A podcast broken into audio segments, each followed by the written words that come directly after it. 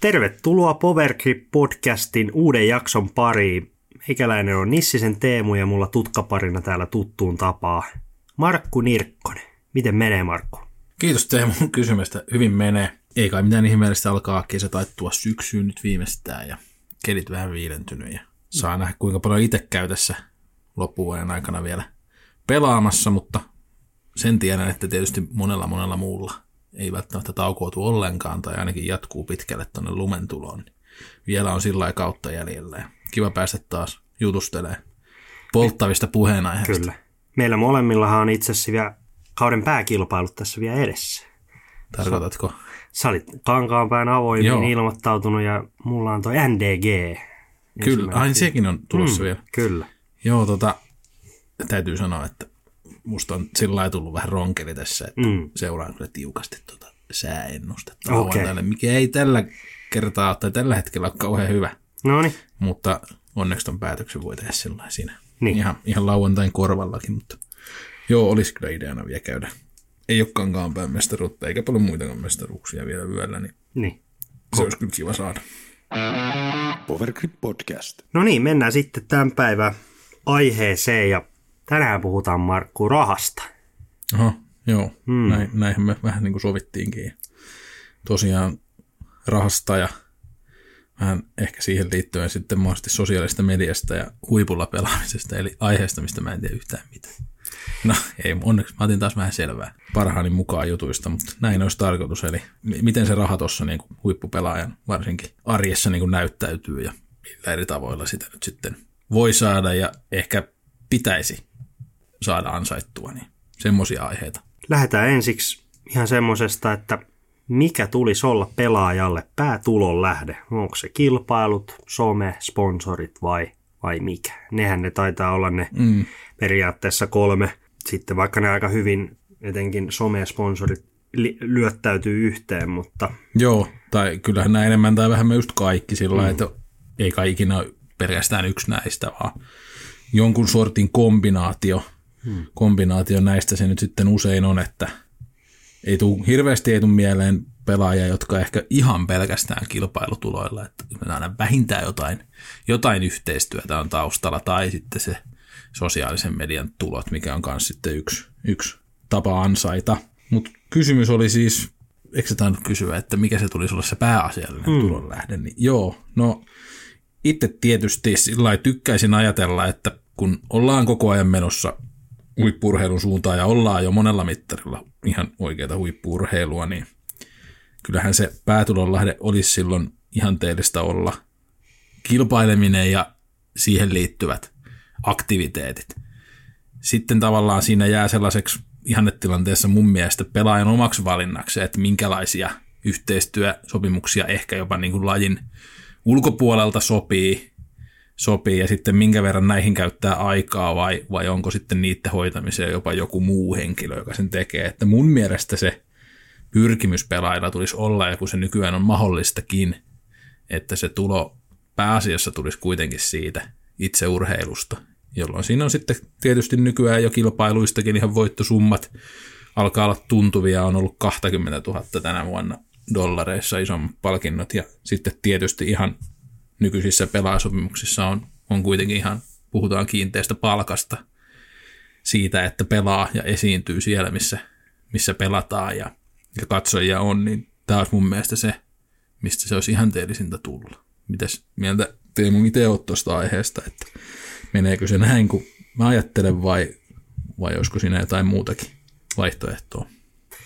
Niin, se, se on hyvä, hyvä pohdinta. Se, se, mikä on taas tietyllä tavalla, että se itse kilpailu, niin se kärkihän on aina hyvin kapea ja siellä ei ole sitä valtaistuinta hirveän monelle niin kuin jaossa. Ja sitten jos et sä ole ihan tarpeeksi hyvä, sä et ole ihan sillä Macbeth-levelillä, niin sit, sittenhän siinä täytyy miettiä myös vastaavia juttuja, millä sit voisi kompensoida sitä, että, että jos ei se pelkkä pelaaminen riitä, niin sitten täytyisi olla ehkä somessa jotenkin ja luoda jonkunlaista presenssiä. Se, mitä ei kannata missään nimessä väkisin lähteä tekemään, mutta, mutta se, että mikä on se oma juttu. Että esimerkiksi nyt vaikka Simon Lisotte, niin hän vaikka on voittanut paljon kisoja tai jonkun verran kisoja ihan isojakin, mutta Simonille on ollut aina se viihdyttäjän rooli sitten kuitenkin.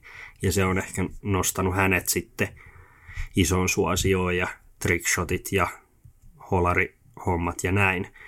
Mutta joo, toi on vähän, vähän semmoinen kinkkinen kysymys, että mikä se tulisi olla. Kaikilla on varmasti omanlainen, omanlainen polku, mutta lopputulemana uskon, että niin kun ne isoimmat rahat sitten lopuviimein tulee sillä, että oot vaan absoluuttisesti hyvä ja pelaat ihan huipulla.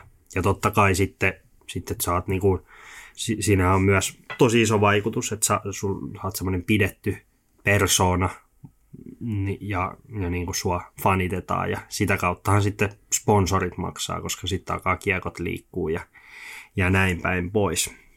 Sä olit vähän tehnyt taustatutkimusta, mm. että lähdetään eka, että mitä voisi sponsorilla tienata ja sitten, että mitä voi mahdollisesti somella tienata ja näin, niin lähdetään siitä, mitä sillä sponsorilla voi sitten tienata.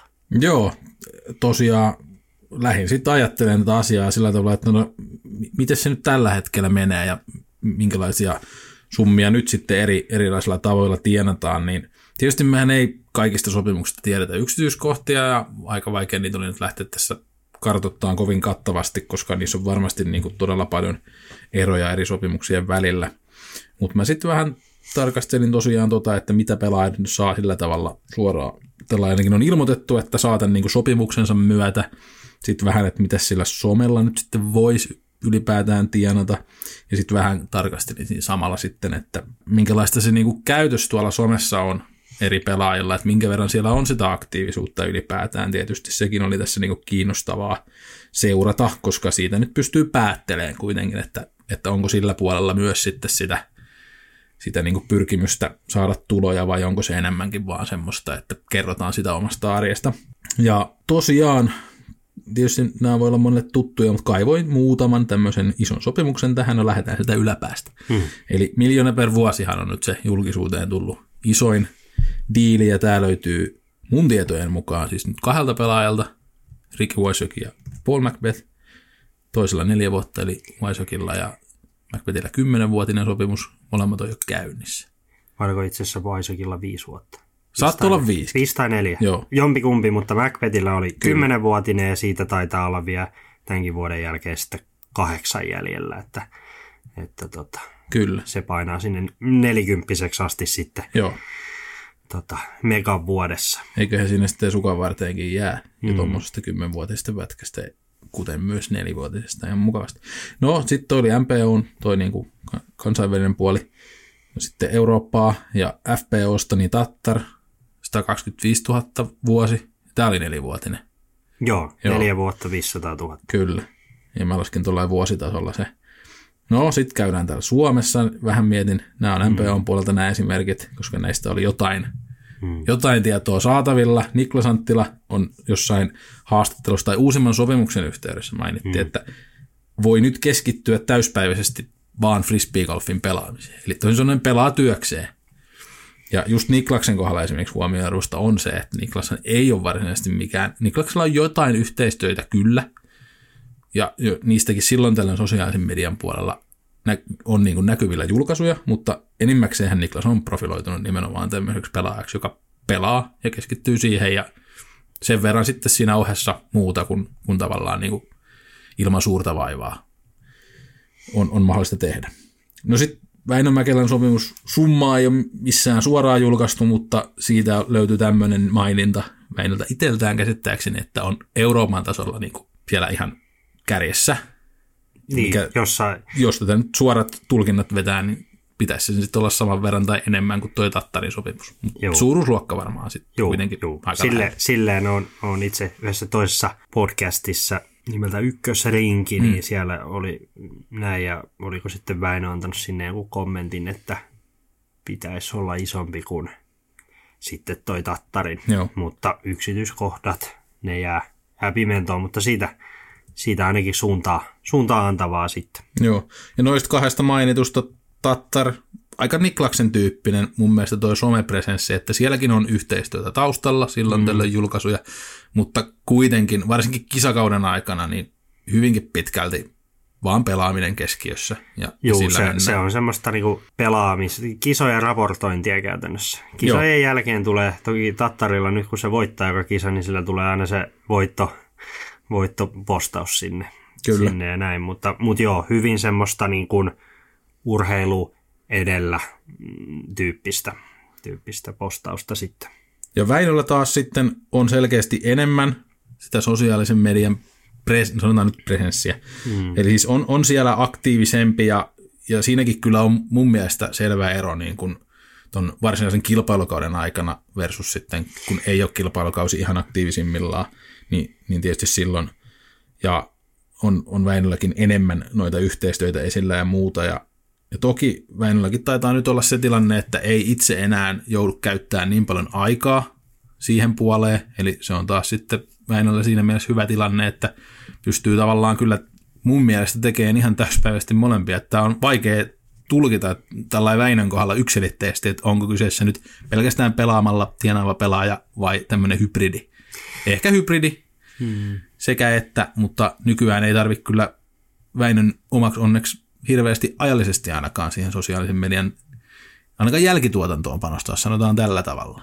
Joo, joo, Väinöllähän on siis se tilanne tosiaan, että hänellä on manageri, joka hoitaa tota, yhteistyökuvioiden sopimisia ja sitten manageri info Väinölle, että jos jotain täytyy tehdä ja sitten mitä tulee videoihin, niin ainakin ää, mun mielestä jo pidemmän aikaa niin on, on sitten ollut siinä kaveri editin varressa, että Väinö kuvaa raakamatskuja ja sitten kaveri editoi ne ja tota, sitä kautta sitten helpottuu tämä tää työn sarka sitten siinä. Mutta ehdottomasti Väinöllä on ollut jo monta vuotta niin kuin iso osa, totta kai iso osa myös hänen tämmöistä menestymistä kautta siis tätä yleistä presenssiä, kuinka suosittu hän on, niin totta kai tämä YouTube-videot on ollut sitten isossa osassa siinä. Toki myös pelannut pitkään, pitkään Suomeen ihan absoluuttisella huipputasolla ja ollut niin kuin kolmen parhaan suomalaisen joukossa jo useampia vuosia, jollei,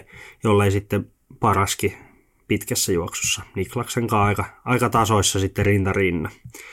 Mutta ehdottomasti sitten, jos vertaa Niklasta ja Väinöä, niin Niklaksella enemmän on tämä vaan pelipuoli ja sitten Väin, Väinöllä on sitten vähän laajempi, laajempi työnkuva, voisi sanoa näin. Joo, ja varsinkin Väinön tapauksessa se meni kuitenkin sillä tavalla, että tuossa vielä jokunen vuosi takaperin, pari-kolme vuotta taaksepäin vaikka, niin oli varmaan enemmän omalla vastuulla se tekeminen ja nyt tavallaan sitten on saanut ton koko statuksensa sille tasolle, että rahallinen korvaus sinänsä ihan pelkästä pelaamisesta on jo mm. aika hyvin kohillaan, tai siis tosi hyvin kohillaan, niin, niin saanut sitten saavuttanut sen tilanteen, että, että se tosiaan, niin kuin sanoin äsken, niin vähän vähemmän vie, mm. vie aikaa ja sosiaalisen median tuottaminen itsessään, eli kyllähän tässäkin Väinöllä varmasti koko ajan on ollut pyrkimyksenä päästä enemmän just tällaiseen tilanteeseen, missä kuitenkin, varsinkin kisakauden aikana se oikeasti se ihan ammatin harjoittaminen on se, on se juttu.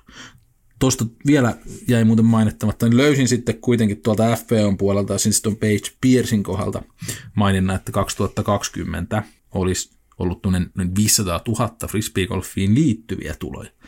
Tämä ilmaisu tietysti tarkoittaa, että tässähän on sitten varmaan just paljon muutakin. No, tässä on mukana siis palkintosummat, sitten tässä on varmaan jonkun näköinen kiinteä sopimuskin vielä vuositasolla, ja sitten tässä varmaan on laskettu myöskin mukaan sitten, mikä kaikille tämmöisille korkean profiilin pelaajille on ihan olennainen juttu, niin on toi noista fundraiser-tuotteista tulevat tulot, ja sehän on tässä varmaan monesti semmoinen, mikä jää miettimättäkin monelta, että se on yksi todella iso osa sitä, sitä koko tulojen määrää, että että minkä verran niitä Väinö Archereita myydään niin kuin todella paljon esimerkiksi, niin sehän näkyy niin kuin ihan selvästi rahapussin pohjalla.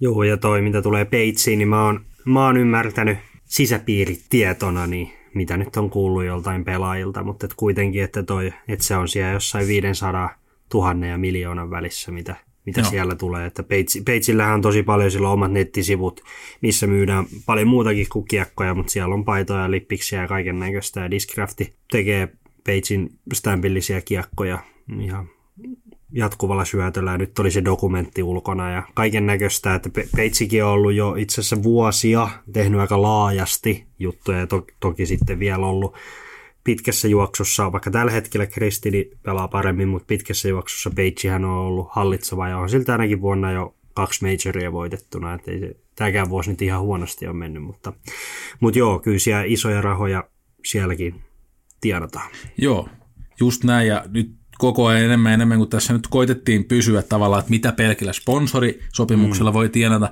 niin koko ajan tässä niin kuin mukana kulki tällainen niin kuin moni muu asia. Ja jos mietitään ihan muitakin urheilulajeja, niin onhan se niin kuin, kuin vaikka tennis tai golf, ihan mikä tahansa, yleisurheilu, niin onhan ne huippurheilijat, ne käy mainoskuvauksissa, niillä on oheistuotteita, just näitä mainittuja juttuja.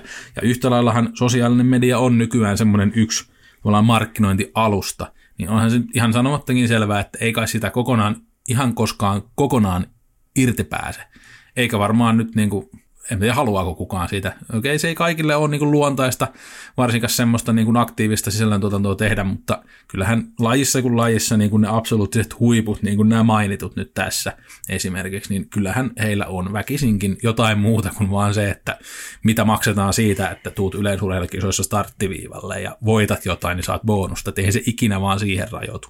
Niin, ja siis kyllähän se lopuviimeen se on niin yksinkertaista. Sponsorit maksaa X summa heille rahaa, jotta spons- tämä vaikka valmistaja tai olisi sitten vaatevalmistaja tai kiekkovalmistaja tai ihan mikä tahansa maailman sponsori, niin jotta voi myydä sitten tämän pelaajan nimen avulla tuotteita. Eli, eli ihan perus, perusliiketoimintaa siinä, missä mikä muu tahansa. Niin, niin näin. Mut Kyllä. Mitäs sitten, mitäs tuolla somella voi tiedata? Jep, eli sehän on totta kai ihan todella kiinnostava näkökulma sekin, koska joka ikinen pelaaja ei ole tällä tasolla pelillisesti eikä sopimuksissaan kuin vaikka Kristin Tattari, joka on mm. sopimuksessa siellä yläpäässä mm. ja on ihan selvästi tällä hetkellä varmaan niin kaikki luokat huomioon mm. ottaen ylivoimaisin pelaaja tällä hetkellä koko lajissa. Niin kaikkihan ei ole siellä, eli kyllähän tämä some, ja kuten mainittiin, niin se tavallaan voi jossain vaiheessa olla ennen kuin on päässyt näihin isoihin pelaaja- ja mm. sponsorisopimuksiin käsiksi, niin voi olla niin kuin tärkeäkin alusta. Ja onkin varmasti monelle, niin mielenkiintoista oli kaivaa tätä, ja tämä oli itselle aika uutta. Ja niin kuin, ei mulla ollut kauheasti sillä tavalla, kyllähän lehdistä jotain lukee, että sosiaalisen mm. median ammattilaiset tienaa älyttömiä rahasummia, kuten Sara Sieppi vuonna 2021 yrityksen tulos 478 000 no mielen hänet nyt ainakin ihan täysin niin kuin sosiaalisen median ammattilaiseksi, toki niin kuin sekin, sekin on, miten se määrittelee ja siinä nyt sitten niin kuin, mikä hänen työstään on sosiaalista mediaa ja mikä ei, että hänellä nyt varmasti on kaiken näköistä juontokeikkaa sun muuta, mutta tavallaan kuitenkin siltä alustalta hän on mm. niin kuin, ensin Miss Suomi silloin joskus, kukaan ei muista enää, mutta nyt sitten kun toi sosiaalinen media on tullut alustaksi, niin siitä hän toi niin kuin, tollaisiin tuloihin hän on päässyt käsiksi, kun tekee sitä niin kuin, tolla tavalla hyvin. Ja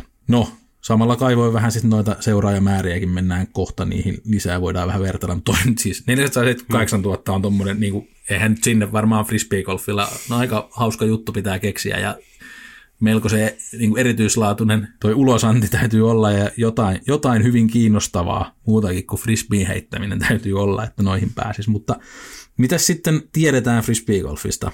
No Väinö ja Seppo on omilla YouTube-kanavillaan julkaissut tuossa reilu vuosi sitten, että minkälaisia rahoja sieltä on silloin tullut. Niin Sepolla oli noin 4000 vuodessa 2020-2021.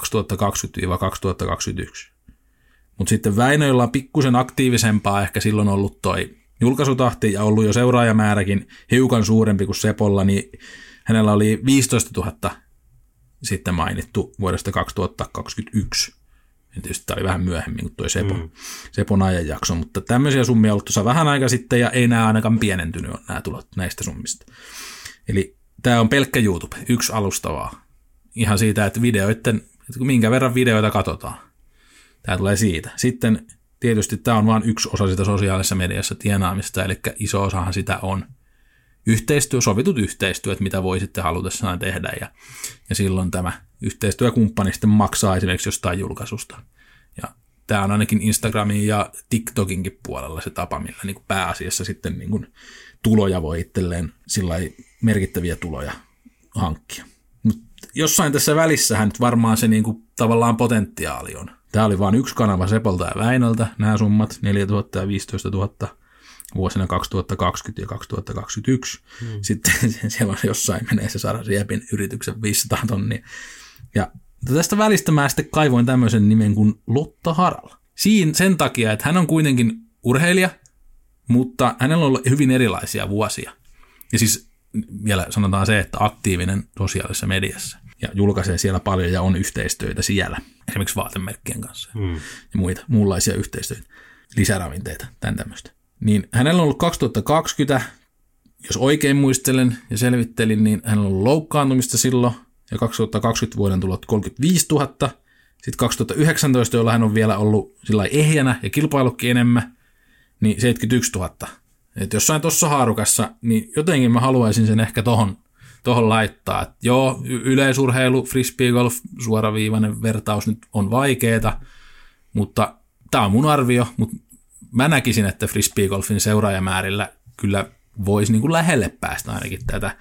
Ja sitten kun se seuraajamääräkään ei aina ole se yhtä kuin, että paljonko tienaa, vaan siinä on sitten se, että minkälaisia yhteistyötä saa sovittua, niin kyllähän tämän lajin ympärillä on niin paljon näkyvyyttä ja keskustelua, ja tämä on, tämä on näkyvä laji ja kiinnostaa jo muitakin kuin, kuin kiekkovalmistajia näkyvät tämän lajin ympärillä, niin, niin sanoisin, että johonkin tohon väliin varmaan uskaltaisin sanoa, että jos, jos ihan tähän sosiaaliseen mediaan keskittyisi, niin on varmaan mahdollista päästä.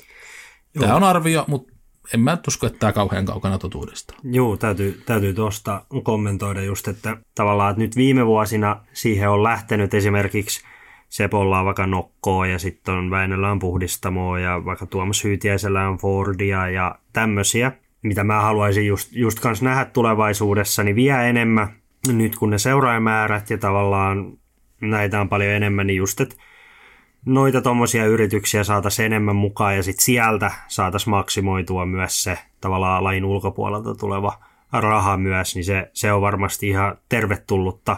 Olisi sitten suoraan niin kuin kohdennettu tälleen pelaajien kautta tai sitten tapahtumien kautta, kuten vaikka joku Euroopan Open ja vastaava. Euroopan Openissa oli nyt esimerkiksi just Puhdistamo Ford ja Akoni, joka valmistaa vaikka trampoliineja, niin, niin, niin isosti mukana. Niin kaikki tämmöiset kyllä edistää, edistää lajia ja myös, että saadaan sitä ulkopuolista rahaa, niin se on aina, aina hyvä. Tuohon niin kuin, mitä somella voi tienata, niin lisäisin vielä yhden pelaajan tuohon Amerikasta, Kona Panis, joka on niin kuin silleen, että hänellähän on toi sama diili kuin Kristin Tattarilla, mutta tota, Kristinistä ehkä maksettiin enemmän siitä, että on niin kuin, saat ihan maailman top pelaaja nyt, nyt voittanut just maailmanmestaruuden ja näin.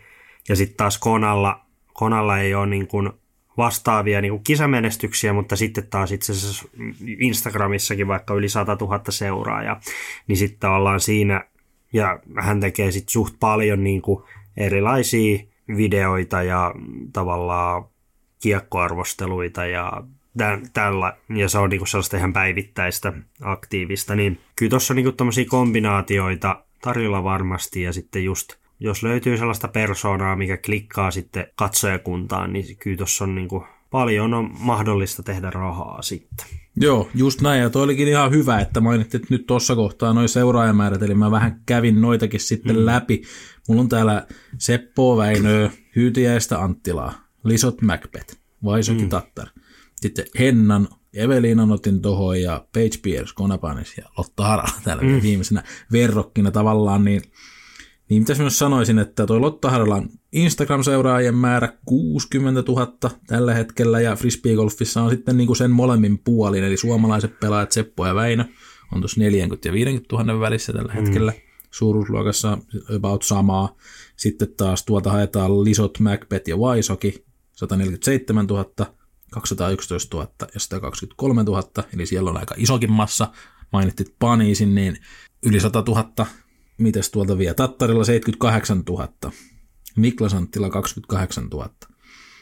Tavallaan tossakin huomaa hyvin esimerkiksi tuon, että Niklaksella ihan jo käytännössä kuitenkin enemmän sillä, että on, on tunnettu pelaaja ja menestynyt hyvin, niin noussut kuitenkin tuommoiseksi tuo määrä. Sitten kun on aktiivisempi ja panostaa siihen näkyvyyteen, niin siihen tulee tuonne 10-20 000 helposti sitten lisää niitä seuraajia.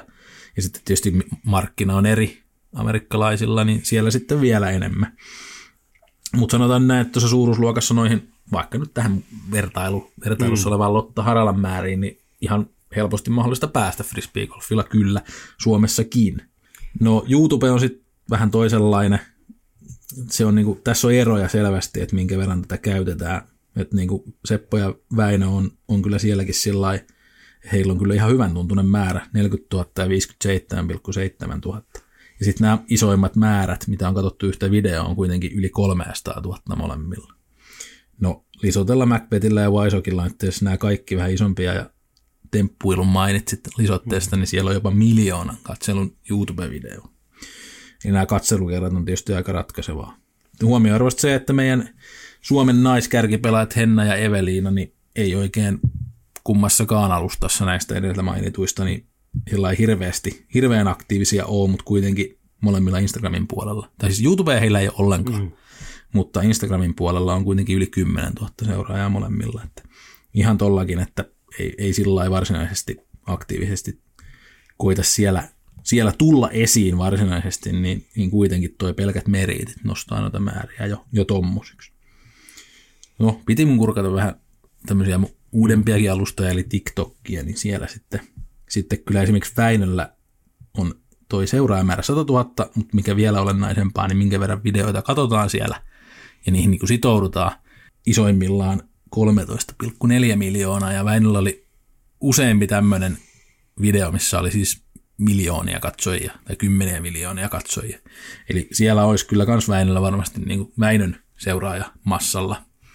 Ja sitten tuolla niin kuin näyttökerta määrällä niin isokin potentiaali varmasti, mutta toi TikTok-alustana oli vähän vaikea itselle. Se on, se on, en, en ole niin aktiivinen siellä, seuraa lähinnä vähän selailen sitä ja sitten tosiaan toi, että siellä on niin, mikä tahansa video voi yhtäkkiä olla tuommoinen yksittäinen video, missä Joo, onkin miljoonat katsojat siitä. ja sitten ne muut voi olla semmoisia, jotka ei kiinnosta ketään, että se on varmaan vähän haastavampi alusta, mutta siitä algoritmista ei oikein ota, ota sit selvää, Joo. että mit, miten, miten joku menee viraaliksi ja miten joku ei. Mutta noin niinku kokonaisuutena taas sitten, että tuossa noita määriä, niin, niin mitä mä sitä yhteen vetäisin, niin suomalainen, eurooppalainen pelaajakin voi päästä niin kuin hyvinkin suuriin määriin seuraajia käsiksi ja sitä kautta niihin katselukertoihin ja varmasti on potentiaalia sielläkin yhteistyölle. Mutta sitten ollaan, jos vaikka Hyytien tuosta mainitaan, niin niin kyllähän se tietysti näkyy siinä, että hän on kyllä siellä sosiaalisen median puolella aktiivinen, ja eikä hän nyt missään tapauksessa huono pelaaja ole, vaan päinvastoin. Mutta kun ei kuitenkaan profiloidu ihan sinne kärkeen pelaajana, niin kyllä nuo määrät jää sitten alhaisemmiksi. Eli kyllä tässä nyt semmoista korrelaatio on havaittavissa kuitenkin, että se pelillinen menestys kuitenkin on se, mikä, mikä sitten ainakin antaa huomattavasti paremman mahdollisuuden noihin isoihin sometienesteihin, että voihan sitä lähteä sitten pelkä, pelkkä some edelläkin yrittämään, mutta voin sanoa, tai voin arvella, että, että hankalampaa se on, että kyllä siinä niin tietysti se pelin kehittyminen samaan aikaan olisi, olisi tästä päätellen aika ensiarvoisen tärkeää. Joo, ihan, ihan, ihan suotavaa. Powergrip Podcast. No mennään sitten seuraavaan raha-aiheeseen ja, Jep. ja puhutaan noista sopimuksista, niin tämmöinen, että miten me nähdään noin isot ja pitkät sopimukset? Onko ne uhka vai mahdollisuus seuraaville lupauksille? Et onko tässä niin sanotusti merkit laittanut kaikki munat tiettyyn koriin vai tässä on nyt Discraftilla on vielä kahdeksan vuotta ja Dynamikki teki viisi vuotta ja niin kuin, mm, tämä on aika iso trendi, että noi kaikki isot, no Väinelläkin oli viisi vuotta – että niin kun nykyään niin kun kolme vuotta alkaa olla aika lyhytkin jo, että halutaan tehdä neljä, neljä viiva kuusi, jopa sinne kymmentä vuotta. Ja tämähän niin kun, jos mietitään vaikka frisbeegolfin kehitystä viimeisen viiden vuoden aikana, niin sehän on huima. Niin tavallaan tämä myös muuttuu, tämä markkina hyvin nopeasti, niin miten sä näet, onko, onko uhka vai mahdollisuus nämä pitkät sopimukset vai niin? Mikä on niin. näkemys? No siis hirveän pahan suoraan lähteä sanoa siihen mitään oikeaa yhtä vastausta, mutta onhan pitkistä sopimuksista ja niiden uhkista nyt muissa lajeissa, vaikka jääkiekossa, niin aika monia esimerkkejä ja, ja sitten on, on niin kuin maksettu pelaajalle useampi vuosi palkkaa siitä, että se on kotona, eikä enää pelaa koko lajia välttämättä. Niin onhan siinä aina tommonen uhka kymmenen vuoden sopimuksessa niin kuin väkisinkin, ei ikinä voi tietää, loukkaantuminenkin voi tulla, tai sitten muuten vaan jotain muuta, mikä aiheuttaakin sen, että okei, sopimus velvoittaa tietysti varmaan pelaamaan, ja se on hiukan erilaista tuo joukkueerhuilumaailmassa, kun on, on syitä, miksi ostetaan sopimus ulos, mm. jolloin se ei sitten vaikuta. Esimerkiksi NHL on tämä palkkakattokeskustelu, että siinä nyt vaan voidaan sitten dumpata se pelaaja, että no maksetaan sille kotiin, mutta se ei rasita tätä meidän toimintaa enää esimerkiksi tämän palkkakaton raamissa. Se ei ihan samalla tavalla mene että niin kuin, en mä oikein keksi sitä skenaarioa, että joku pitkän sopimuksen, no Paul McBeth vaikka yhtäkkiä nyt menettäisi motivaationsa ja kiinnostuksensa tähän lajiin ja pelaamiseen niin pahasti, että olisikin niin surkea pelaaja, että Discraft ei haluaisi enää nähdä sitä tuolla pelikentillä. Ei, en mä taas sitten semmoista uhkaa tässä nyt oikein kymmenen vuoden tähtäimelläkään näe, mutta tietysti joku tuommoinen vaikea loukkaantuminen on niin kuin ihan olennainen riski kymmenen vuoden sopimuksessa, että tämmöisiä uhkia, niin se nyt ainakin on sitten olemassa, jos, jos ei nyt sitten näitä tämmöisiä, että, mm. että pelaaja onkin yhtäkkiä niin huono, että ei, ei ole enää mitään käyttöä. Niin semmoisiin mä en usko, mutta, mutta tämmöiset asiat, mihin ei voi hirveästi niin kuin vaikuttaa, niin kuin vaikka loukkaantumiset, niin, niin semmoisiinhan ei voi sitten varautua. En mä tiedä, minkälaiset pykälät noissa sitten on. Sehän on tietysti asia erikseen. Mutta se, että kysyt tätä niin kuin munat korissa, niin se oli se toinen kysymys, niin joo, se on tosiaan kyllä mielenkiintoista nähdä, että, että kuinka monta tuommoista sopimusta voi tulla niin kuin rinnakkain sitten samalle merkille samaan aikaan, vai voiko?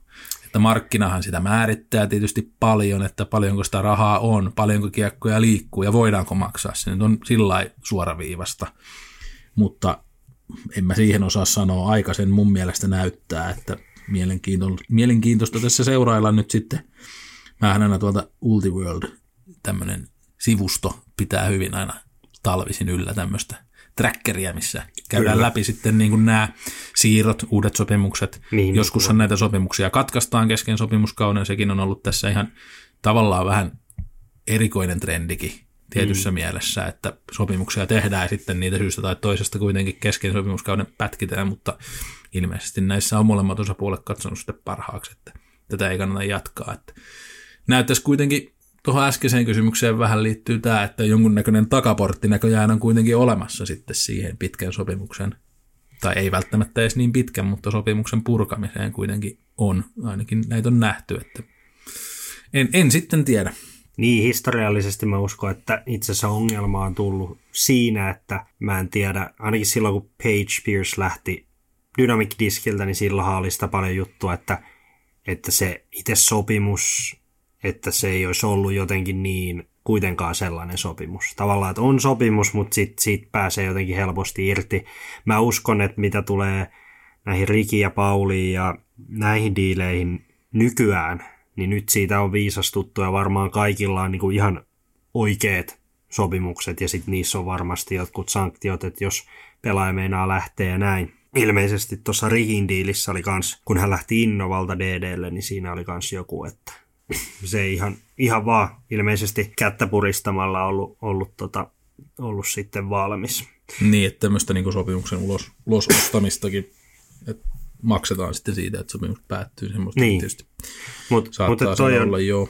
Mutta toi on vähän niin kuin vaikea, vaikea juttu ja katsotaan mihin noin mihin noi sitten kehittyy, mutta just, just se täytyy ottaa tässä mun mielestä huomioon, että lajit kautta brändit, jotka maksaa urheilijoille miljoonia, kymmeniä miljoonia, miettii paljon niissä liikkuu rahaa, mutta sitten jos mietitään vaikka frisbee-golfia, niin frisbee-golfin nämä isoimmat merkitkin puhutaan kuitenkin, että puhutaan kymmen, niin kuin kymmenien miljoonien liikevaihdoista, ei puhuta niin kuin satoja miljoonia. Niin, niin se, että sitten taas, että jos sulla on jos sä maksat yhdelle pelaajalle vaikka miljoona ja toiselle miljoona ja kolmannelle miljoona, niin se alkaa olla aika itse asiassa iso osa sitä liikevaihtoa. Mutta sitten taas joku globaalisti, joku vaikka Nike, niin jos he maksaa Tiger Woodsille vaikka 20 miljoonaa, niin se on niin monen miljardin sitten yhtiö, että se on sitten siinä taas, taas pienempi. Et en myös tiedä, että onko, en ole verrannut, että onko frisbeegolf-sopimukset itse asiassa lajin – niin kuin globaaliin tavallaan markkinakokoon, niin onko ne niin kuin suhteessa suurempia kuin sit vaikka, mä uskoisin, että voi ollakin jopa. Joo, ihan, ihan hyvä pointti toi ja mietinkin tuossa, kun kuulin ekan kerran näistä miljoona diileistä, että hän niin kuin yhtäkkiä vähän pomppas siitä, mitä oli niin kuin ainakin kuvitellut noita sopimuksia olevan, ja voisiko sitten kuitenkin noin mainitut miljoonadiilit ollut vähän itsessäänkin semmoisia tavallaan mainoksia, että me, meillä menee mutta hyvin ja pystytään maksaa ja nämä on aika hyviä kiekkoja ja välineitä. Voihan siinä vähän tämmöistä olla ja tosiaan ihan faktaa nyt ei ole siitä, että miten noiden koko markkinaan suhtautuu, mutta, mutta isoltahan noin tietysti kuulostaa sillä tavalla, jos vertaa vaikka just noihin muihin lajeihin, mitä mainittiin, mutta toisaalta taas sitten noita noin paljon tienaavia on, on se kaksi vaan, ja nekin sitten eri, eri talleissa, niin, niin jotenkin haluaa kuitenkin uskoa, että eikö nyt tässäkin laissa sen verran osata laskea, että ei siellä nyt aivan niinku semmoisia summia makseta, että yhtäkkiä oltaisikin niinku lirissä. Et en jaksa kuitenkaan sit siihen uskoa.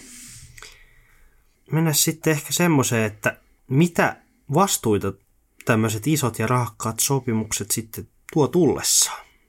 Eli, niin. eli se, että, se, että nyt tässä on laitettu miljoonia ja satoja tuhansia haisemaa, mikä oli muutama vuosi sitten kuitenkin puhuttiin, että muutama tonnin saat tai et saa ollenkaan ja ehkä joku kiekko ja siitä vähän fundraiser rahaa ja sitten kisoista loput. Mutta nyt tosiaan kun tulee tota niin sanottua isoa ja pitkää rahaa, niin mitä, mitä vastuita semmoiset isot sopimukset tuo? Mitä sä näet? Niin, kai tämä tällainen mielipidekysymyksenä vähän, vähän kuitenkin mm. käsitellään, kun ei voida tietää, kun vaihtelee varmaan ihan merkittävästi sopimusten välillä, että ei varmaan samanlaista sopimusta olekaan kahta kahden eri pelaajan välillä, että sillä mitä se niin kuin pitäisi tuoda tai mitä niin kuin tämmöinen mun mielipiteen mukaan iso sopimus voi, niin kuin, mitä semmoisen kanssa voidaan sitten pelaajalta odottaa tai millaisia velvollisuuksia ja vastuuta se tuo, niin mä sanoisin, että se on ihan vaan yksinkertaisesti säännöllinen esiintyminen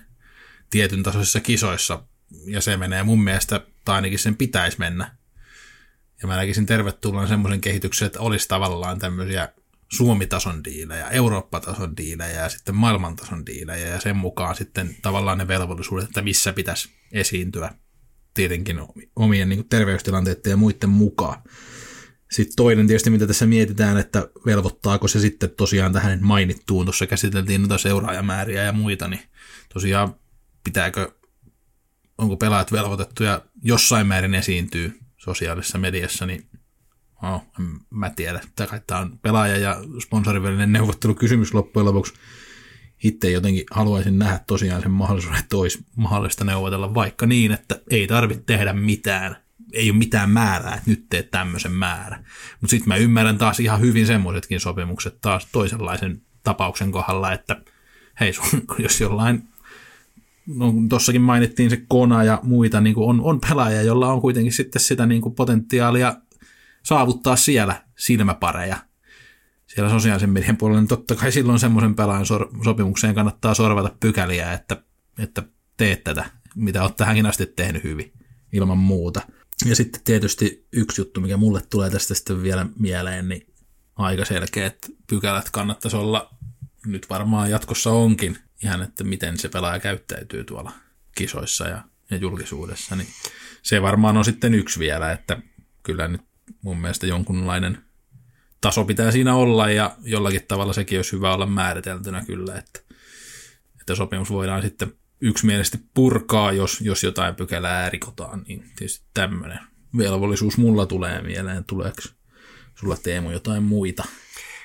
No joo, siis a- mieleen? aika lailla noin kuitenkin niin kuin pelaajissa maksetaan myös siitä, että pelaajat on idoleita, roolimalleja ja tämmöisiä näin, niin kyllähän se niin kuin yleinen käyttäytyä hyvin ja sitten sit sä kirjoitat ne nimmarit ja näin ja sitten saat niin kuin, sä käyttäydyt siellä kentällä hyvin, mutta sitten myös kentän ulkopuolella ja, ja se, se, että monestihan itse asiassa, vaikka aina sanotaan, että pitää olla oma itsensä, mutta monestihan kyllähän niin kuin olisi sitten urheilija mikä tahansa, niin kyllähän monesti on se semmoinen aika opeteltukin sellainen mediapresenssi ja vähän semmoisia, se on sellainen, siihen käydään itse asiassa urheilijat käy monesti ihan koulutkin, tämmöiset mediakoulutukset, että mitä, mitä vastataan ja näin.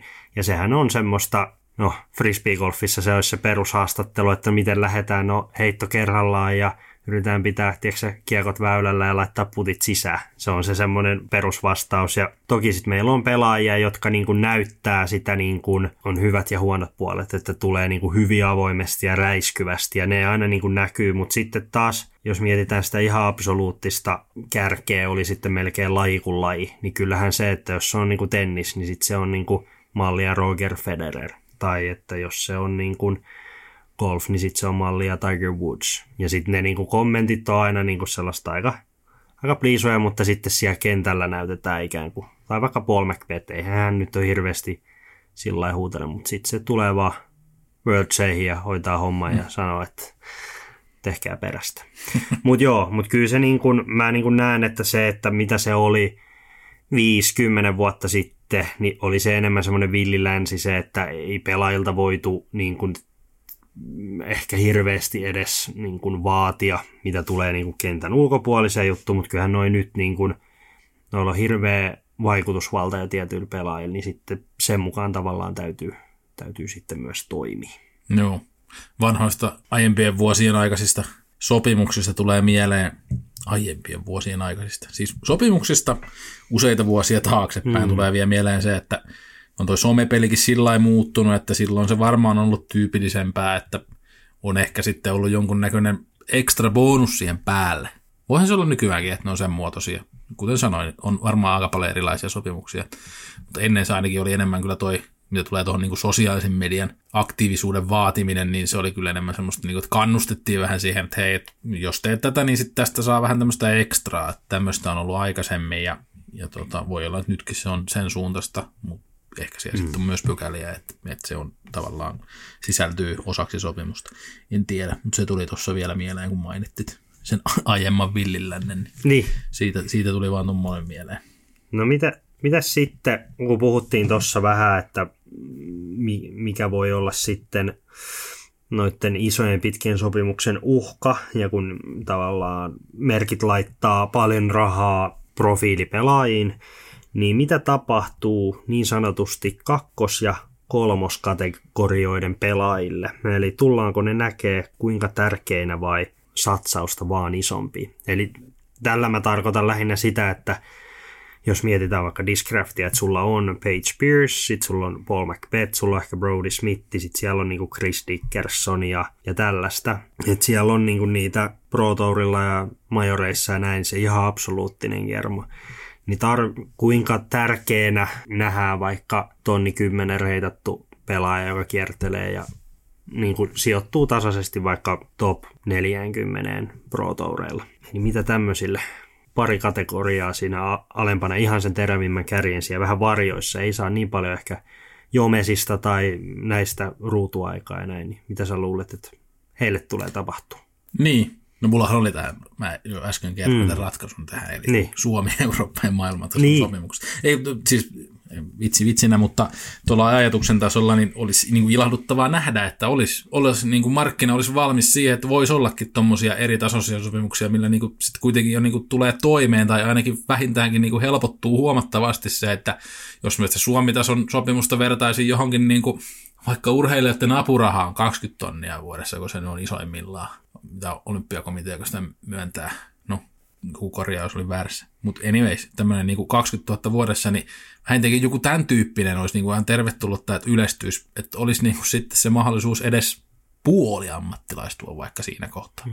Ja sitten siitä seuraava pykälä, että olisi, olisikin jo sitten mahdollista nyt niin kuin melkein kokonaan ammattilaistua sillä tavalla, että pystyisi sen niin kuin ongelmitta sen vuoden kerrallaan tai sopimuksen ajan keskittyy pelkkään pelaamiseen ja sitten tietysti niin kuin nämä isoimmat tiilit on sitten jo sitä, että siitä oikeasti niin kuin jää talteenkin ja rakennellaan taloja niillä rahoilla, niin se on sitten kun niitä on jo, niin siihen alemmaksi toivoisi tietysti, että näkisi semmoisen niin kuin eri tasoisia, eri tiereitä tavallaan noihin sopimuksiin. Että onhan se niin kuin harmillistakin tavallaan tietyssä mielessä nähdä, että joku tuommoinen vaikka Joona Heinäsen tasoinen pelaaja, niin käy ihan duunissa. Ja sitten duuniviikon päätteeksi lähdetään tonne hakeen kakkossia tuolta ja kolmossia tuolta ja ykkössiä tuolta, noin niin kuin Suomen tasolla. Jos mietitään vaikka nyt tuolla Joonaa esimerkkinä, niin odotan innolla, että jossain vaiheessa olisi tilanne se, ei se sitten ehkä vielä ole, mutta odotan innolla, että tilanne olisi se, että tuollaisille niin tasoisillekin ehkä ne ainakin sillä just puoliammattilaisina pystyisivät sitten Ja sitten siihen niin kuin halutussaan voi ratkaista itse sen loppuosan siitä yhtälöstä. Onko se sitten sosiaalinen media vai, vai joku sivutyö siinä, että se jää sitten niin kuin tavallaan pelaajan omalle vastuullekin. Että mehän tuossa vähän tultiin semmoiseen lopputulokseen kaitton somen kohdalla, että se on niin kuin olemassa oleva asia ja sieltäkin on tuloja mahdollista saada ja ei se koskaan kokonaan unohdu tästä hommasta. Ja se saattaa olla jopa siinä alkuvaiheessa tärkeäkin juttu. Niin jotenkin tällaisen voisi sitten mennä, että onko nämä sitten sitä kolmoskoria tämmöiset puoliammattilaiset ja sitten siinä kakkoskorissa jo puhuttaisiin ehkä kuitenkin täysammattilaisuudesta, mutta kuitenkin sellaisesta niin kuin oravan pyörämäisestä ammattilaisuudesta, että ei ehkä kuitenkaan sitten niin kuin hirsimökkiä pistetä pystyyn vielä niillä, niillä rahoilla, mutta kuitenkin pärjätään. Eli Markku Nirkkonen haastaa nyt meidänkit, jos puhutaan, että se maailmanluokan diili on se 100 tonnia vuosi, sitten se Eurooppa-diili on se 50 tonnia ja sitten Suomi-diili on 20 tonnia.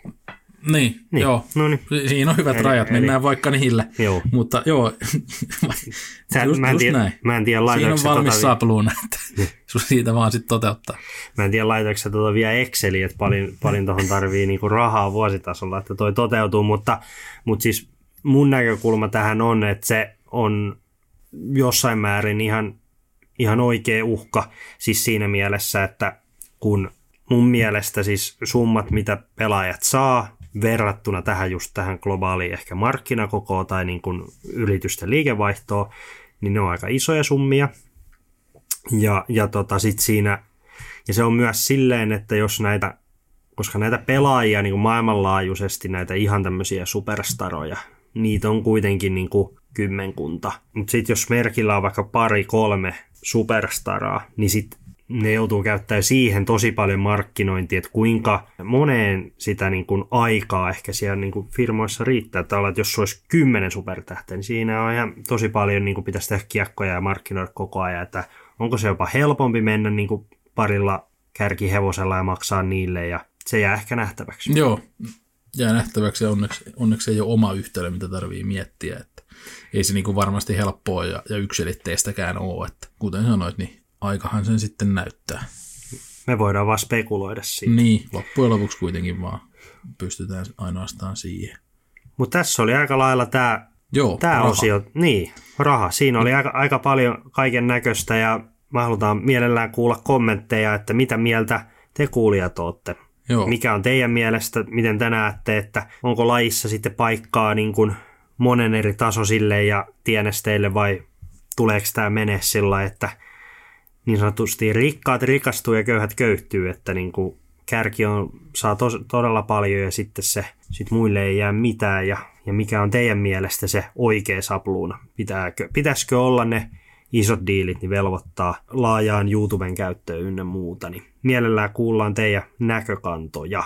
Joo, me kai tultiin kans taas johonkin jonkinlaiseen loppupäätelmään ja olisiko se ollut sitten meillä jotain sen suuntaista, että, että niin kun se tähtäin olisi hyvä olla siinä, että se, se itse kilpaileminen ja kilpailussa käyminen ja pärjääminenkin olisi se niin kuin juttu, mihin pyrkiä, mutta urheilijahan on kuitenkin on semmoinen ammatti, että ei siinä nyt koskaan päästä siitä julkisuudesta eroon, ja se tulee aina enemmän tai vähemmän mukana, ja sosiaalisen median rooli on sitten tavallaan huippupelaaja voi vähän valitakin, että onko tämä osa tätä juttua vai ei, mutta ehdottomasti ainakin tuommoinen tehokas alusta ponnahtaa sinne huippujen joukkoon ihan tässä mielessä, että sieltä voi sitten lisätuloja saada.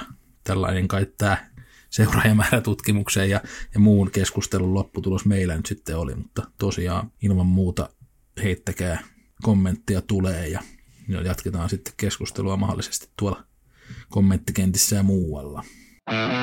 Powergrip testaa. Seuraavaksi mennäänkin Powergripin tuotetestiin ja tällä kertaa vertaillaan syksyn tullen Glow-kiekkoja. Vertailussa tänään on MVPltä, Innovalta, Latitude 64, Proditsilta ja Kastaplastilta. Ja apuna kiekkojen valaisemisessa käytettiin tätä MVPn UV-lamppua. Joo. Niin minkälaisia tuloksia me saatiin, Markku, tällä UV-lampulla ja sitten näillä kyseisten firmojen kiekoilla. Eli tässä niin kuin tosiaan oli ihan tarkoitus tätä glow-kiekkojen glow-ominaisuutta ensikädessä, että kuinka hyvin nämä soveltuu glow-pelaamiseen ja syksyn pimeinä iltoina. Jep, just näin. Ei käyty siis rykäsemässä ollenkaan noita. Tuosta lampusta vielä, se oli tosiaan tuo MVPn tekemä UV flashlight eli taskulamppu, ja toi oli se isoin, niitä on kolme eri kokosta siis valikoimassa, verkkokaupassa ainakin kaikkia, ja, ja totta, toi oli se isoin sadan ledin tuommoinen möhkäle, tai ei tuo nyt mikään, kyllä tuo totta kai ihan mihin tahansa päkiin, missä joku sivutasku on, niin varmasti menee mukaan. Sitten noita on ihan semmoinen tavallaan melkein niin kuin taskussa tai ihan pienessä sivutaskussa väkissä menevä, semmoinen melkein avaimen peräkokoinen, ei nyt ihan, mutta vähän isompi, ja sitten on se keskikokoinen. Tämä oli tämä tehokkai, ja tällähän me sitten tuikuteltiin noita kiekkoja sillä että kunnolla joka puolelle kiekko ei tarvinnut kuin pikkusen pyöräyttää noin isoa lamppua, niin toi UV osui sitten jo koko kiekkoa, ja sen jälkeen katsottiin vähän, että mitenkä toi glowmuovin kiilto näyttää pimeässä, ja sitten vielä katsottiin hetken päästä uudestaan, että kuinka hyvin se säilyy. Niin. No lähdetäänkö pohjalta kärkeä päin? Joo. Lähdetään näitä, näitä rankkaamaan, ja nyt tosiaan puhutaan vaan tästä glown hehkusta ja kestosta. Niin Joo. meillä oli viisi merkkiä, niin mikä oli sitten paikalla numero viisi siellä lyhyet perusteet? Mm, niin, kyllähän noin nyt aika selkeäseen paremmuusjärjestykseen ainakin mun mielestä meni. Ja siellä sillä tavallaan, niin kuin, että minkälaisen hohdon siihen sai aikaiseksi ja kuinka kauan se kestikin, niin molemmissa sillä ehkä toivomisen varaa eniten jäi tuolla Innovalla. Eli meillä oli toi Firebird, mutta tosiaan Innovan Glow, Champion Glow-muovi oli siis kyseessä ja ja kyllähän toikin nyt totta kai niin toimii, että kun tuoreeltaan tuolla taskulampulla sitä sohii ja sitten pelaa sillä yhden väylän, niin jos se nyt aivan pimeimpään pusikkoon mene, niin kyllä se sen verran hohtaa, että sen sieltä varmasti löytää pimeässä siis. Mutta hämärässä voi jo olla vähän semmoinen, että ei välttämättä erotukaan niin hyvin. Mutta tota, oli näistä viidestä selkeästi niin kuin, että kyllä se idea toimii, se hohtaa kyllä pimeässä, kun siihen tota valoa antaa, mutta oli toivomisen varaa tuossa sekä voimakkuudessa että sitten sen oodon kestossa tuossa Innovan Champion Glow-muovissa. Glow Champion. Mikä onko? Ja sitten neljäs sija. Joo, sitten oli se Prodigy. Eli noihan on vielä siitä erilaisia näihin muihin verrattuna, että noin muut on tuommoista niinku vaaleita, valkoista muovia tavallaan. Ja tämä Prodigyn Ace Line Glow, niin tämä oli nyt oranssi, mitä me testailtiin. Ja tota, tämä oli siitä niinku hassu, että tämä ei anna hirveän hyvin sitä palautetta tuolla, kun heti kun tuikutat tuossa taskulampulla pidät kädessä, niin tällainen valosassa olosuhteessa, että välttämättä edes niinku huomaa, että no kuten näistä muista huomas heti, että okei, nyt, nyt, nyt se hohtaa. Niin tästä ei huomannut sitä valosassa niin hyvin. Mutta kyllä se sitten pimeässä tota innovaa paremmin itse asiassa näky ja säilytti sen, sen tota hohtonsa vielä ihan, ihan sillä niin kuin vajaan kymmenen minuutin jälkeenkin, kun testattiin semmoisen aikaa, pidettiin noita tuolla pimeässä ja tultiin uudestaan katsomaan, niin, niin oli kyllä pitänyt hohtonsa paremmin ja jo, jo tuollain tuoreeltaan hohti paremmin kuin Innova, mutta Mainitaan tuosta se, että älkää hämääntykö, kun tuo värillistä muovia, niin se ei siinä valossa välttämättä kerro niin hyvin itse tuo kiekko, että nyt minä hohdan, mutta pimeässä sen kyllä sitten tuossa Ace Line Glowssa ihan hyvin huomaa. Ja kolmossijalle. Onko se niinku, tai jaettu kakkossia ehkä, niin. ne oli aika lähellä toisiaan. Eli meillä on siinä nyt sitten Latitude 64 ja sitten tuo Kastaplastin muovi. Eli nämä oli mun mielestä aika lähellä toisiaan. Että se rehellisesti, mä voin tuosta tietysti koittaa lunttia lunttia noista mun ottamista kuvista. Katsotaan, saadaanko nämä jossain vaiheessa esiin, mutta joo, ei näissä niin kuin kyllä suurta eroa ole. Jos nyt ihan hiuksen hieno ero, niin ehkä se sitten, se kolmas on toi Pioneer ja toiseksi tuli toi Kastaplast. Mutta nämä oli aika lähellä toisiaan. Kesti hyvin ja, ja antoi heti hyvin palautetta, että nyt hohtaa. Ja oli, oli myös voimakas hohto. Sillä niin kuin ihan riittävä varmasti noissa molemmissa kyllä. Ja ja löytyy, löytyy kyllä hyvin sitten jo ehkä hämärissäkin olosuhteissa ja pimeässä varsinkin. Eli Kastaplast ja kakkos siellä sitten varmaan ihan maalikameran kuvassa ja kolmos siellä sitten meidän testi toi Latitude 64 Glow, Moonshine Glow mua. Ja testi, testi voittaja on sitten. Kyllä. Tota, se on toi MVP, hmm. Eclipse Glow Plastikki eli Eclipse Glow, on kyllä todella voimakas hohto. Siis toi melkein häikäs pimeässä, kun sitä katto.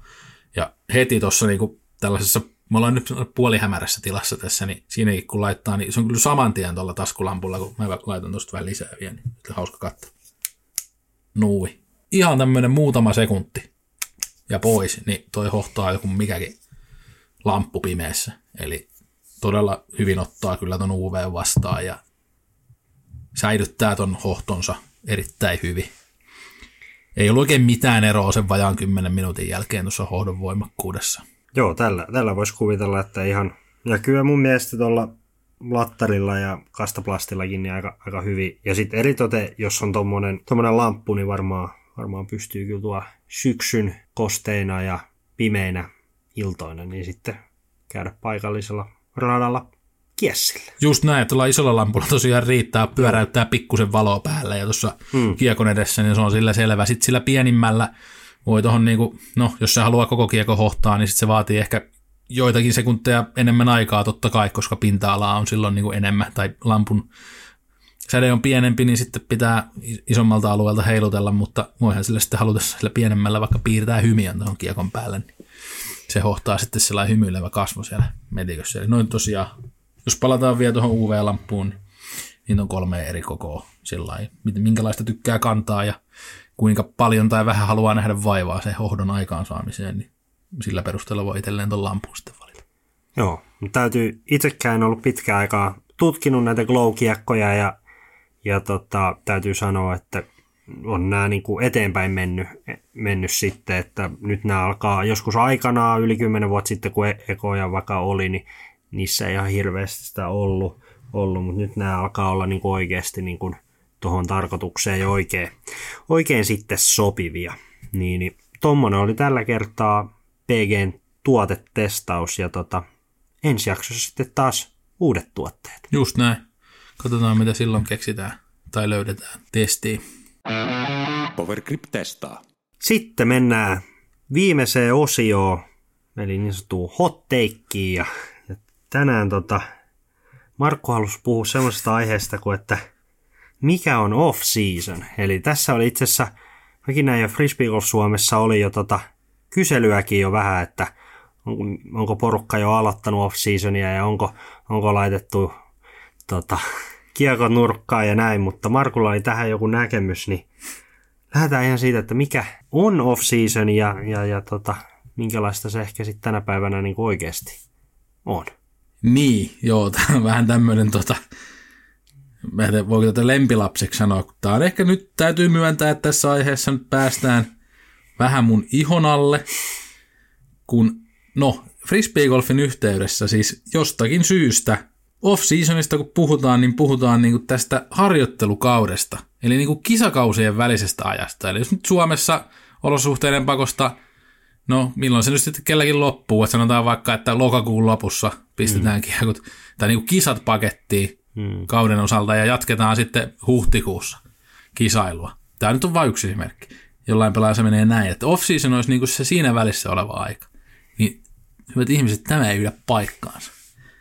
Mulla on tässä nyt toi Merriam-Webster encyclopedia vai auki tässä, niin täällä on määritelty definition of off-season. A time of suspended or reduced activity, especially the time during which an athlete is not training or competing. Vapaasti suomennettuna, tämä on nyt se aika, kun urheilija ei harjoittele eikä kilpaile. Tämä on off-season. Eli se on se parin viikon jakso siellä jossain Kanarialla tai Barbadoksella tai missä nyt tykkääkä käydä, kun ei tehdä mitään. Ja sitten alkaa uusi kausi. Se alkaa harjoittelulla ja sitten jossain vaiheessa tulee kisat. Jollain voi tulla kisat hyvin nopea, nopeastikin, jos pelataan vaikka karvalakkisarjaa tai, tai lähdetään tuonne toiselle puolen lätäkköä pelaan. Niin, niin tässä on nyt off-seasonin määritelmä. Eli, eli käytännössä off-season olisi se, että jos ajatellaan, että vaikka USDGC lopettaa kauden ja tulee sieltä ja takki vähän tyhjänä, mm. ja sitten on sillä että okei, okay, nyt mä en koske vaikka kolmeen viikkoon tai neljään viikkoon näihin kiekkoihin ollenkaan, ja teen ihan muita juttuja, ja niin, käyn katsoa lätkäpelejä ja, ja tota, hengailen, niin niin tämä olisi off-season, Kyllä. ja siitä alkaakin jo uusi kausi. Just näin, eli tämähän suomennetaan joskus ylimenokausi, ja mm. se, on, se on se parin viikon jakso, kun ei kiinnosta, ei niin. tehdä mitään. Levätään ja ollaan, ollaan puolison kanssa tai, tai, tai mitä nyt haluaa mm. tehdä siinä väliajalla. Eli näin se niin kuin kaikissa muissa urheilulajeissa käytännössä määritellään. Mm. Ja tässä merkityksessä käytetään sanaa off-season, niin kyllähän frisbeegolf nyt on yhtä lailla urheilua Eli ei se päämärkänä treenaaminen ole enää mitään off-seasonia, vaan se on jo ihan on-seasonia. Eli kausi on silloin käynnissä. Mitä mieltä olette? Voitte te tästä jotain mieltä olla, mutta olette väärässä. Jos olette eri mieltä kuin minä. No ei, leikki leikkinä, mutta tämä on ollut tämmöinen vuosi, vuosia noin kesto, kesto niin kuin turhan suuttumisen aihe. Siis nämä ihan pikkumaisia asioita nämä on, mutta kyllä tämä on aina vähän mulla mennyt sillä, että minkä ihmeen takia tässä nyt puhutaan off-seasonista, kun reenataan koko ajan. Kun määritelmä on ainakin tuo Merriam Websterissä noin, noinkin yksilitteinen. Niin, ja sitten jos oikeasti tullaan, niin kuin, monestihan toi talven harjoittelukausi voi olla niin kuin kuormallisesti, tai siis silleen, niin voi olla jopa tavallaan rankempi kuin se pelikausi. Toki joo, pelikausi, pelikauden aikana ehkä matkustetaan ja näin, ja sitten niin kun pelataan paljon kierroksia, mutta talvikaudellahan saatetaan tehdä aika raskastakin jumppaa ja, ja tota, heitto, niin kenttätreeniä ja tällaista, että sehän on ihan niin kuin, silloin niin kuormitetaan oikein kunnolla ja valmistetaan sitä kroppaa, että sitten jaksaa koko kauden pelata. Just näin, ja mun mielestä se on huono juttu, jos niin kuin off-seasonista puhutaan semmoisena useamman kuukauden jaksona, niin ihmiset ajattelee tästä lajista, että on se laji, missä levätään puoli vuotta ja ollaan offilla puoli vuotta ja sitten käydään vähän pelaamassa ja tienataan kuusinumeroisia summia. Niin eihän nyt ihan sillä mene, että kyllä siellä niin kuin aika paljon sitä duunia tehdään sen parin viikon ylimenokauden jälkeen, kun kausi alkaa, niin siellä tehdään töitä eikä, eikä olla millään offilla. Tämmöistä. Niin. Mikä on teidän mielipide off-seasonista tai, tai ylipäätään, että että, että onko tämä teitäkin vaivannut, muuta, muuta kuin Markkua. Vaikea kuvitella, että se ketään yhtä paljon on vaivannut kuin mua, mutta, hmm. ja sillä tosiaan semantiikkaahan tämä jonkun mielestä voi olla, mutta, mutta mulle tämä on tärkeä juttu ja nyt se on käsitelty. Hyvä. Siinä oli tämän, tämän päivän aiheet. Paketoitiin, puhuttiin rahasta, glow ja off-seasonin merkityksestä. Just näin. Mä haluan omasta puolesta kiittää kaikkia kuuntelijoita, jotka oli taas tällä viikolla pykälässä ja onko sulla Markku jotain loppusanoja sitten meidän kuuntelijoille? Ei kai kummempia. Pelakkaa niin pitkään kuin tekee mieli pelata ja pitäkää sitten semmoinen parin viikon tai kolmen viikon off-season ja sitten kovaa kohti uutta kautta. Juuri näin. Me kuullaan taas seuraavan jakson parissa. Morjes. Moro moro.